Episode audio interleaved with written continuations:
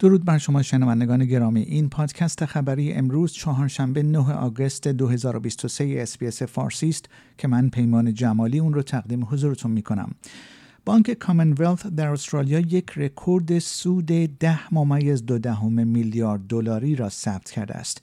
این رقم نسبت به سال مالی گذشته 5 درصد افزایش یافته است.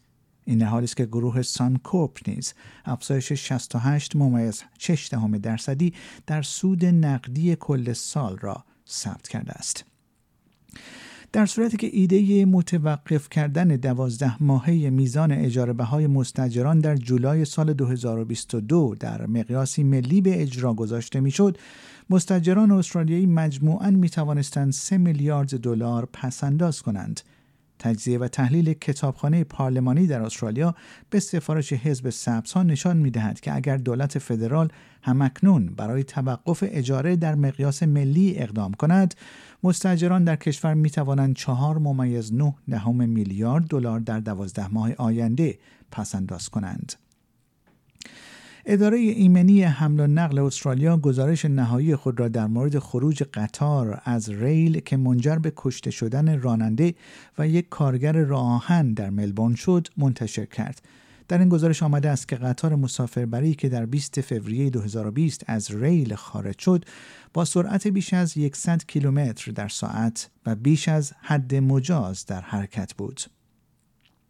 راننده اتوبوسی که به دلیل مرگ ده مسافری که از عروسی باز میگشتند با اتهامات اضافی مواجه شده است به دلیل مشکلاتی که در صدور گواهی نامش مطرح شده مجبور نیست ماه آینده در برابر دادگاه حاضر شود. آقای برت اندرو باتن ابتدا به ده فقر رانندگی خطرناک که باعث مرگ در تصادف ماه جون شد متهم شده بود. یک سویه فرعی کووید 19 باعث افزایش موارد ابتلا به این بیماری در برخی از نقاط جهان شده است. کارشناسان معتقدند که این سویه احتمالاً در حال حاضر در جامعه استرالیا در حال شیوع است.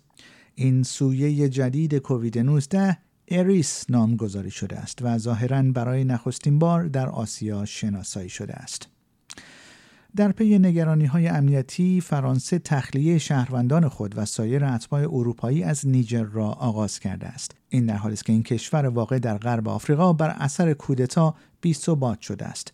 یک گروه نظامی به تازگی رئیس جمهور منتخب دموکراتیک این کشور را برکنار کرده است.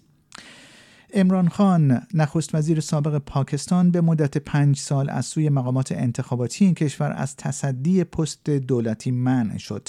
این تصمیم توسط کمیسیون انتخابات پاکستان سه روز پس از اینکه آقای خان به اتهام فساد مالی به سه سال زندان محکوم شد اعلام شد. فضانوردان ناسا برای نخستین بار از فضاپیمایی که قرار است میزبان آنها در سفر به اطراف ماه باشد بازدید کردند. خدمه آرتمیس که به تازگی از مرکز فضایی کندی بازدید کرده اند در این مرکز فضایی از آمادگی خود برای این مأموریت صحبت کردند. و انتونی البنیزی نخست وزیر استرالیا سی روز مانده به جام جهانی راگبی حمایت خود را از تیم راگبی استرالیا اعلام کرد. مسابقات امسال در فرانسه برگزار خواهد شد.